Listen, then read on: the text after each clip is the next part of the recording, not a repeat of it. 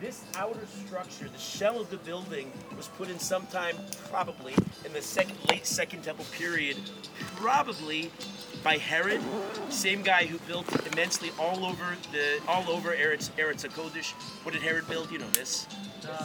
You guys, you guys are ex- experts at this. We've had, we've had as, far- as far as Crow's Fire, gone, it's called viaduct. we've had Baruch Hashem a pretty great year with touring, with Birthright, and all the different places we got to get to. What, did- what did he build? Kizaria. He rebuilt, he refurbished the second Beis HaMikdash. What we think of the Western Wall stones, notice how similar? The embossed stones, the framed stones Yeah. look to the Western Wall. What else? Caesarea, the world's first artificial port city. We all visited Caesarea together. He, built, he, he visited fortresses. What is it? Masada. Mount Herodian. He built Herodian, Masada without living there. He built Masada, Rabbi. He built Masada without living there. Masada, right? He barely it's arguable he never there. even stepped foot in some Yeah, of these places. but he built it. But he, but he had it commissioned and built. It's very plausible that palace. he either never it even or had it was there. built. It's certainly the same style, but it's just the shell of the building that remains. Interior, there may not have been an interior. It was just a shell to sort of uh, to get to give uh, some kind of a interior to the. I'm going to stand over here. I, I don't want to get. Uh, an interior to the uh, some kind of protection to the to the uh, caves underground. Much much later, Arabs who were referred to as the Mamelukes. The Mamelukes came conquered Eretz Yisrael uh, really in 12, 1260 in the Battle of Ein in the north and, and, and not far south from where we were, if you remember, who can forget, uh, going to Tzipori. Oh, Remember yeah. Pirkei Avos and rap? Right, the rap song, Pirkei Yeah. Th- That, that, that general area was the big battle. The Mamelukes conquer. The Mamelukes built up the whole upper area. Baybars was the big ferocious Mameluke. He built what's essentially a mosque. So Raviv, you said, you said well, right? It's, it's really a mosque upstairs. Everything you see, and you can tell they invested some money in it. It was once upon a time deluxe, intricate, ornament, or, or, ornate kind of artwork, designs, all Muslim. Um, there is a place where they have designated correctly for Adam and Chava. Adam and Chava were the first of the four couples buried in the How Mars do we know Machpelah. that they came here? How, do you know They're here at? Arba, the Arba, one of the definitions, look at Rashi. Rashi brings from Chazal that there are four couples who are buried in Me'aras Machpelah. So it's the Torah Sheba'al Peh that, that has the tradition that they're buried here. Well, well, why did Adam come here? Don't know. Uh, You get, why didn't you go to like Turkey or something? I don't think we know that answer. I don't think anybody knows that Pastor answer. Shalom, Turkey? The tradition is very clear. The Zohar Kadr says it. Same as, let me let me get to one thing at a time. But the Zohar Kadr says it. Um, so Adam, Adam and Chava are buried here. Avram and Sarah are buried here. Yitzchak and Rivka are buried here. Yaakov and Leah are buried here. There is an opinion, a later opinion that's brought down. It's from, from based on a medrash that even though Rachel would be buried and was for at least a period of time in Kever Rachel, there's an opinion that her body was reinterred and she has eternal burial also near Yaakov here. There's such an opinion, not well known. Um, so there are holy people here, and upstairs, when we go into the building, we'll be going into a mosque effectively. And upstairs are shrines dedicated with their names on the outside. Those are Muslim. The people don't realize it. it those are not. You're going to see what looks like tombs. They're not tombs. They're called in Greek cenotaphs. They're empty slabs of concrete. That's Oh, all they are, with ornate, uh, you know, artwork on the outside and signs on the top that say Leah Imenu and Yaakov, Yaakov Avinu. That's all. That's all it is. The real goods are downstairs. Now, Baybars, Baybars was a bad guy, the Mameluke, who built in the 13th century, and when he came here, he made the place uh, what the Nazis would call later Judenrein. No Jews need apply right? Jews were not permitted to go into the building. Instead, and these are our, our musical accompaniment for t- accompaniment to, for t- for, uh, for now uh, after after our balsam, and right. Uh, so um, they're standing by the good place because the what what? the- I'll tell you in a second what it is. Stay with me because I'm, I'm saying I'm trying as best I can um, to give you the basics. I'm trying not to uh, speak too much. That's hard for me. Um, I'm loving it around my eyes. Thank you, but I, but you know how like after a certain point people get to a saturation point, like okay, I can't hear anymore. Um, so I'm trying to like, but but I want you to get this, and you have to understand. The upstairs is a mosque. They didn't let us go there, so they they instead built what were famously called the seven steps. Those don't exist anymore. You'll see a black outline along the wall where the seven steps once were. Um, and that's where they relegated the Jews. You can't come. You guys are second, third class citizens. You're dhimmi in Muslim in Muslim law, and um, you're gonna have to you're gonna have to pray over there. Um, so the Jews had to satisfy themselves with davening there, and the joke's on them. The joke's on the Mamelukes, on Baybars. Because the building, okay, it's a mosque. I don't need to go into a mosque. The cave, anyway, was inaccessible. The cave's way down over here, but close to the southwest corner, where I'm davening by the seven steps. I'm about as close as, as I can physically get today. So we're pretty good when we go to the southwest west corner. We'll, in a few moments, we'll go over there and we'll dive in there ourselves. And that's as close as you can get to the cave today. So we're making an argument that this is the place. It's the place the pilgrims have come. The, situ- the location is perfect. The fact that there's continuity. There are about three points in history, different phase in history, where Hebron is not open to Jews. Jews can't live here, including in the modern day. The last Jew was kicked out in 1936, and we mentioned on the bus, Jews started coming back after the Six Day War from 1968 uh, and Jews are here, admittedly under uh, pretty pretty harsh circumstances. Not a, not a, not a simple not a simple um, stay that we have in Hebron. But uh, we were talking about that yesterday. Coming back to yesterday, we were in even uh, dicier places, dangerous, and um, and people said, you know, like it's just covered with Arabs and it's dangerous to come to these places. We, could, we had to look with yearning and longing into Kever Yosef in, in hostile Shem. We could only like imagine the altar for Yeshua ben Nun was across the mountain in Har Eival. You can only I visit that with an army escort today. But uh, Lasid Lavo, in the future, all this is going to be open-ended for the Jews. Now, we know that Binyamin Mitudela writes like this. In this area, logically, the cave is right down here, in the section that's called Yitzchak and Rivka. It's not a great picture, but it can give you some perspective. Um, by Yitzchak and Rivka, um, there is, it's not open to the Jews most of the year, um, but there is a section, there's a grate um, that covers a door. And that under that door is a whole system, a whole underground tunnel system. So if you look here, if, if anybody who's over here, you might want to come over if you want to see the pictures. Um, there's a whole underground tunnel system in the Me'aras Machpelah. You've got, we're going to access this section. This is what they call Yaakov and Leah. This is what they call Avram and Sarah. They're probably. Uh, Avram and Sarah. This is what's blocked off to us. And then the bigger section over here, ironically, was given to the Arabs. That's the Rivka and Yitzchak uh, section. That's not, that's not given to us. The real interesting section is right behind Yitzchak. Today, all you'd see is carpets that cover it. But down here under the carpets are metal grates that obscure a locked door that then obscures an underground passageway that's been filled in over the centuries by rocks, by debris, by dirt that's almost unpassable, uh, that goes way down to the bottom, to the cave. Um, why is this so inaccessible today? Why is, is the right section, this section over here to the south, why is that only open to the uh, to the Muslims for most of the days except for uh, uh, uh, 10 days of the year? And why is the rest given to the Jews? Uh, that's a modern story, but I'm throwing out everything to give you just the knowledge of what's what's going on. In 1994, a Jewish doctor from America, originally named Baruch Goldstein, uh, who had administered, who had tried to um, help save lives of many of the terrorist victims in Hebron, um, went mad. Went, went mad. Uh, went inside the Mars when it was open to Jews and Arabs equally, and went on a shooting spree Oh yeah. uh, and murdered murdered some 29 Arabs. Um, and um, he was then taken and lynched on the spot. And from that point, um, the whole status quo situation changed in Mars and that's why it is today segregated and separated. This section for the Jews most of the year, this section for the Muslim most of the year. Um, they make a compromise exception they uh, 10 days a year, the whole place is closed to the Jews and open to all the Muslims. And 10 days a year is closed to the Muslims, open to the Jews. Chol Hamoed is the time to come and get into Yitzchak and Rivka. Chol Hamoed, both Chol Hamoeds, Pesach and Sukkot. Why do I care to go in their house? Right. Don't know, but people care. They want to be able to go. It's weird if you notice this too. Why of all people do the Muslims get Yitzchak and Rivka? They shouldn't be so interested. They they descend from Ibrahim, eh, Ibrahim and from Ismail. Why should they care about Yitzchak and Rivka? Okay, ironies. They don't want to steal from us. First of all, by the way, there are poskim who wouldn't enter this building upstairs because it's a mosque, and even though it's a minority view that's not accepted in the majority of the poskim, the Ran, an Armasechta and Sanhedrin, the Chiddushei HaRan, has the has the opinion that um, Islam is idolatrous and you're not allowed to enter a mosque.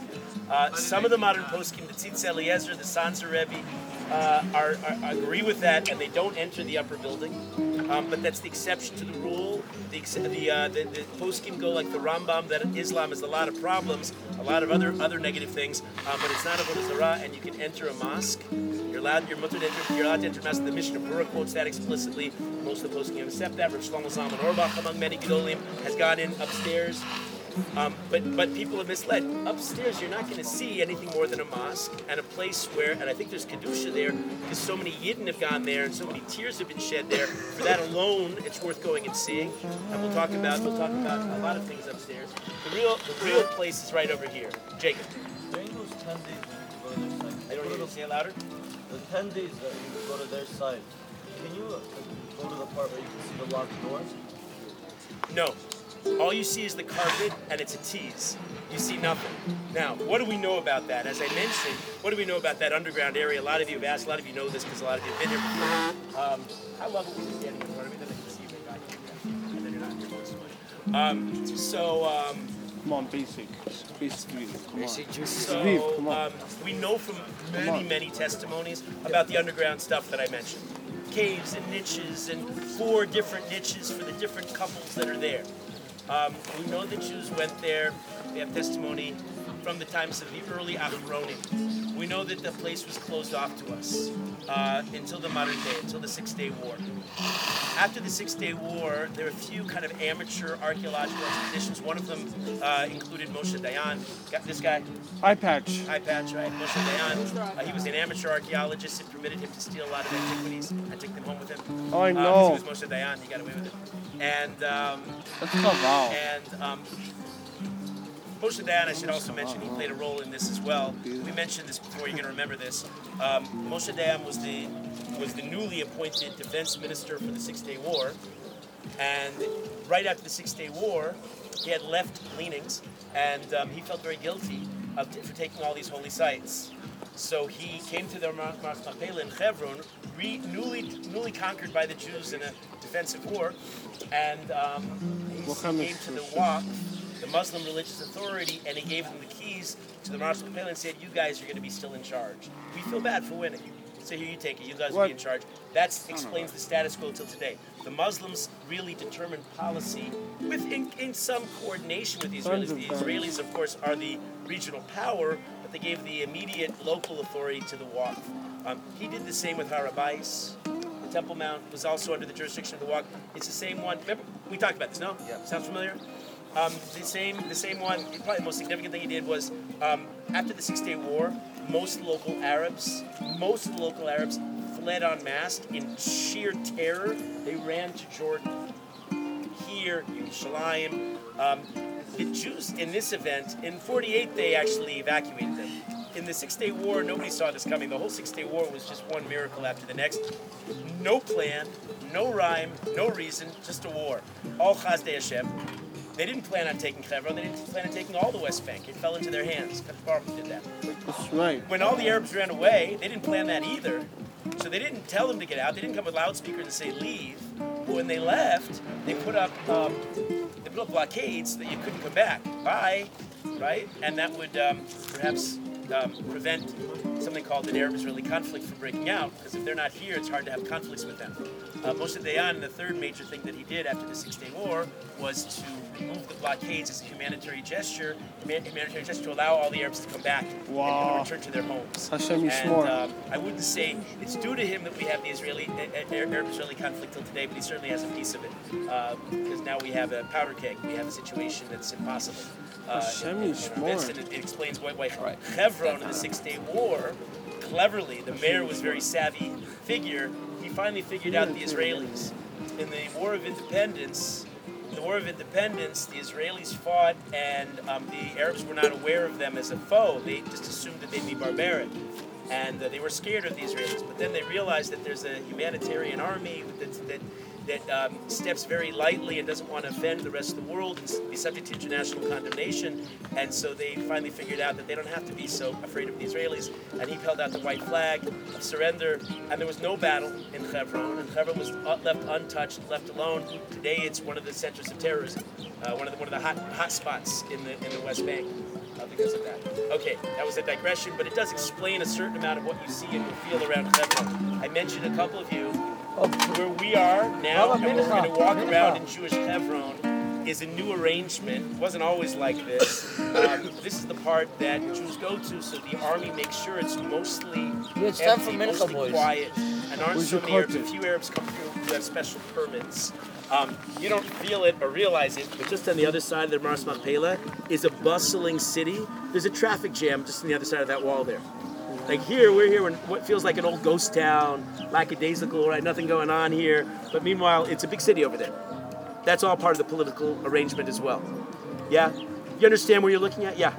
So you show the picture, there's only six things. Isn't it called them the Kaaba? Right, but that's the Muslims. The Muslims are not following our tradition precisely, so they skip them and then later on they tack them on. Yes. That's our belief. Correct. That's what Moshe just asked. Adam and Chava are here. Um, you asked before, what is our source? I'm almost done.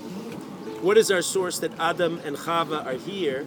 Uh, Chazal say it explicitly. Rashi brings it in the pasuk. You ever, ever hear of a little book called the Zohar?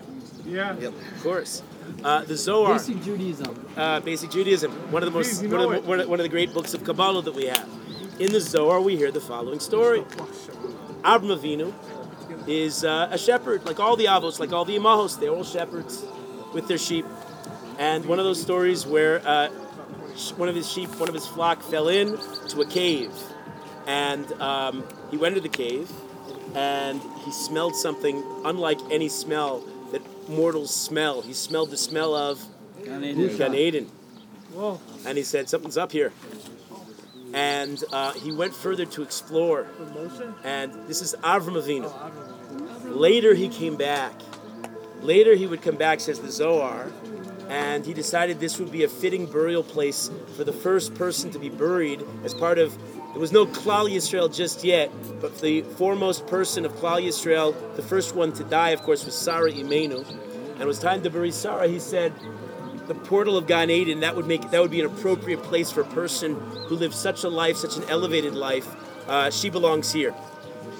He tries to bury her. He purchases it from Ephron. He tries to bury Sarah Imenu in this location. And there's a man and a woman there.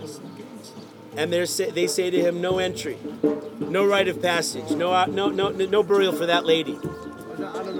And it's Adam and Chava. And Abram says to them, he says, no, no, you don't realize. She's terrific. She's a great person. This Sarah, my wife, she lived seven years and 20 years and a hundred years. Stand back a bit. And a hundred years.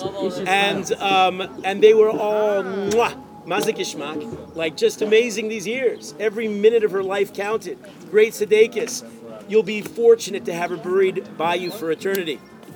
Adam and Chava's response, that's why we don't want her here. See, we sinned. We sinned. She makes us look bad. We don't want to be with her for time, you know, for, for, for eternity. But we can't let her in. So Avram Avinu, this is all based on the drush and the pasuk. There's an extra S, S Sarah Imenu, right? The S is darshanable, and and the Zohar darshans. The S means that they he davened extra extra hard that they should get a kapara, and with the kapara, they said, okay, she can come in. And Sarah Imenu was admitted to Gan to Gan Eden. So. It, we have many such sources. I'm only giving you. A, I'm only giving you a taste of, of some of the sources that we have. weren't they dead though? How did they speak? Okay. Kabbalah, let's see, let's see stuff. The Gemara in Sota says this by Ya- Yaakov Avinu explicitly. Some of us were talking about it on the bus. By Yaakov Avinu when he dies, it doesn't say Vayamos Yaakov. It says a slightly less common word. It says Vayigva Yaakov, and because of that Vayigva Yaakov, uh, Chazal derived from that that Yaakov Avinu lo meis. That's what it says. That black and white. I didn't make it up. I just report them, folks. I don't make them up. Okay, it says that Yaakov doesn't die, and by extension, the Avos the Imahos evidently Don't die. don't die. So theoretically, if we went So down, what are they doing there? Why We have we look. The Gemara tells a story to that effect. They they don't die. They're there. One of the why Amoraim was coming and trying to mark off the areas uh, when it was still identifiable uh, with lime to make sure people knew where, where the crypt was and where it wasn't. And he actually goes down there, and Eliezer, the faithful servant, was standing standing at the entry, and um, he walks in and, he, and then he walks out. He doesn't want to go in. Doesn't want to, doesn't want to intrude because he sees a sight that he's not sure he's allowed to see. Here's the Gemara. And um, he gets a message from Eliezer. He says, It's okay. Avram says, You can come in, there's no problem. So he goes in and he finds something remarkable. He finds Avram and Sarah in the cutest position. The Gemara doesn't use the Lashon. I don't know if they're, I don't know, Rabbi Lieber, how do you, how do you say cuddling in Aramaic? Cuddling in Aramaic? Why is he plugging? I'm kidding. I don't know, cuddling. He They, he's is no, no, no, in no. there? She, he's lying. He's lying in her lap. She's looking at his head. And there's, there's, there's a lot you can darshan from that. But my, my, my, my simple shot is they're cuddling.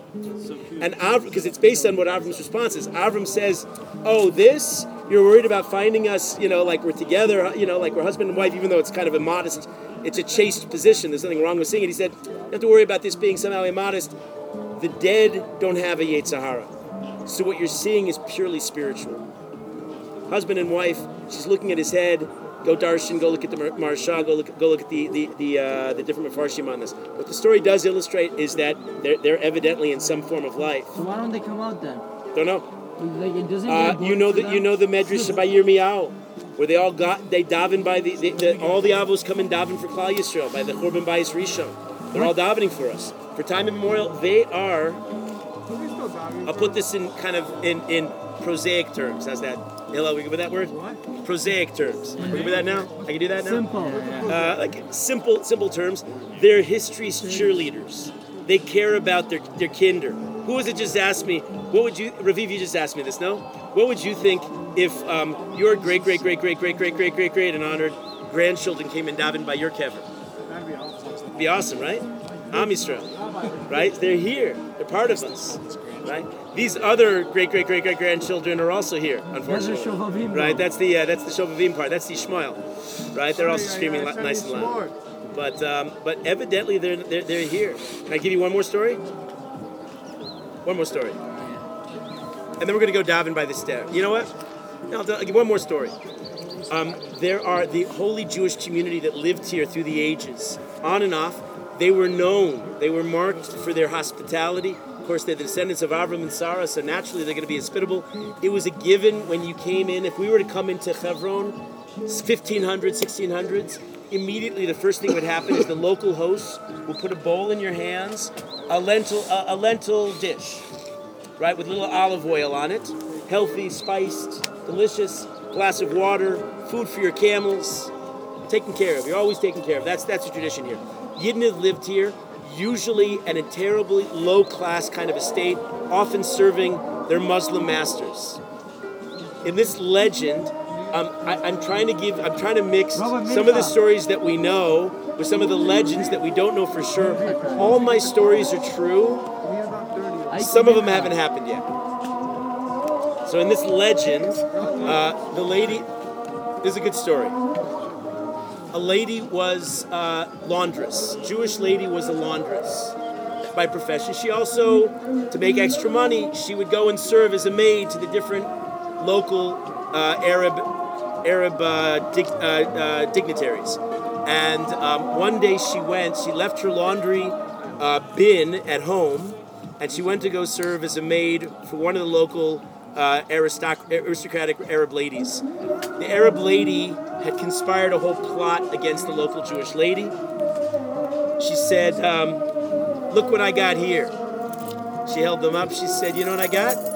I got keys. Special keys. Nobody's allowed in the cave downstairs. I can unlock the, uh, the latch. We can go down in there together. Come and join me. The Jewish lady was a little tentative. She didn't know about this, but she joins her Arab mistress. She goes down. They go into the. They go down through the lock. They open the lock. There's a passageway with a door. The Arab lady says, "You first. The Jewish lady said, "Okay." It was dark inside. She goes first. The Arab lady slams the door behind her, locks it with a key, runs to the local constable, to the local police headquarters, and says, tells the story that the Jewish lady, she stole the keys from me. She beat me up. Go arrest her. She's in the cave right now. They come. They're angry. They open the, they open the gate. They look around inside the cave. Nada. Nothing going on there. Empty. They turn to the Arab lady they say, "What's the story? What do you what do you bring drain a cup? What do you what do you bring us out here for?" He said, "I tell you, the lady was here. Let's go to her house. I'm sure she come she came up with some kind of a trick to get out of there, but uh, but she, she's a terrible woman. You have to go arrest her." They come and they find the Jewish lady in her house. She's sitting as a laundress over this big vat of water full of clothes. The water is heated. They didn't have heating back in the day. How to get water hot? It takes hours to heat water in the old world. The uh, the Arabs say, "Come with us. You're arrested. You stole the keys. You beat up this lady." She said, "Whatever you're talking about, I don't know anything you're, you're, what, you, what, what you're saying." She said, "I've been here all morning. Look, feel the water. It's hot. Couldn't have been hot if I wasn't here all morning, right?" They said, "You got a point there." And the um, the uh, they arrest the Arab lady. Wow.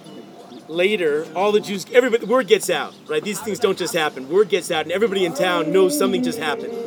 And they all they all come to the laundress's house, and they ask her, "What's that?" When was this? It was maybe 1500s, 1600s. That's when. That's from this. I got this from a book of old stories that they tell in in Hebron. Stand back a little bit. Of old stories that they tell in Hebron. And um, the lady said like this. They said, "What's the story? What happened? What happened? What happened?" The Jewish lady says, "I have no idea. I can't tell you exactly." She told the whole preamble how the Arab lady conspired and pushed her in and locked her in this dark, musty cave, and how terrified she was. So she said, "All I could do was daven to Hashem." I davened to Hashem that I should have a Yeshua, that I should somehow get out of this. And Hashem evidently heard my tefillahs, because the next thing I felt, and I can't explain any other way, I felt the warm embrace of my bubby, of my safta. And she took my hand and she said, It's okay. Hashem heard your tefillah. Everything will be okay. And my safta said to me, and it wasn't a safta who I knew, but I knew it was my safta. She said, My Safta said to me, close your eyes, and when I tell you, you can open them. She said, She let go of my hand. She told me I could open my eyes. The next thing I knew, I'm back at home over a boiling hot vat of laundry, doing my laundry, and then the police came. More than that, I can't explain.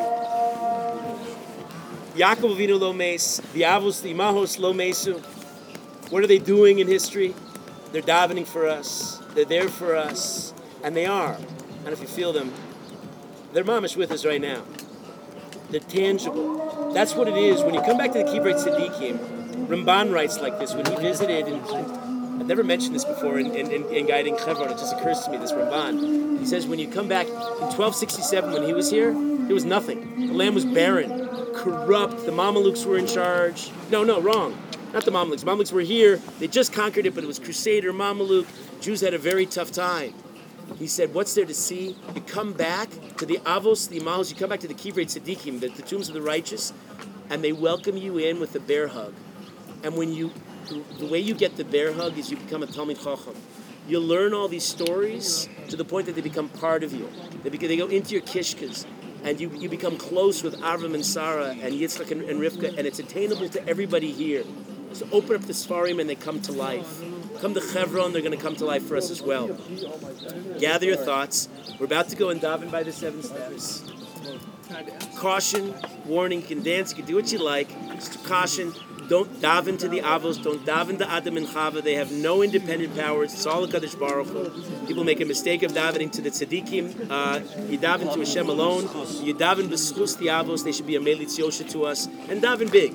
Number big. It's not every day you get to go to the Me'aras Machpelah. You're, you're standing in, in, the, in the same steps that the Gedolei Gedolim came in for thousands of years.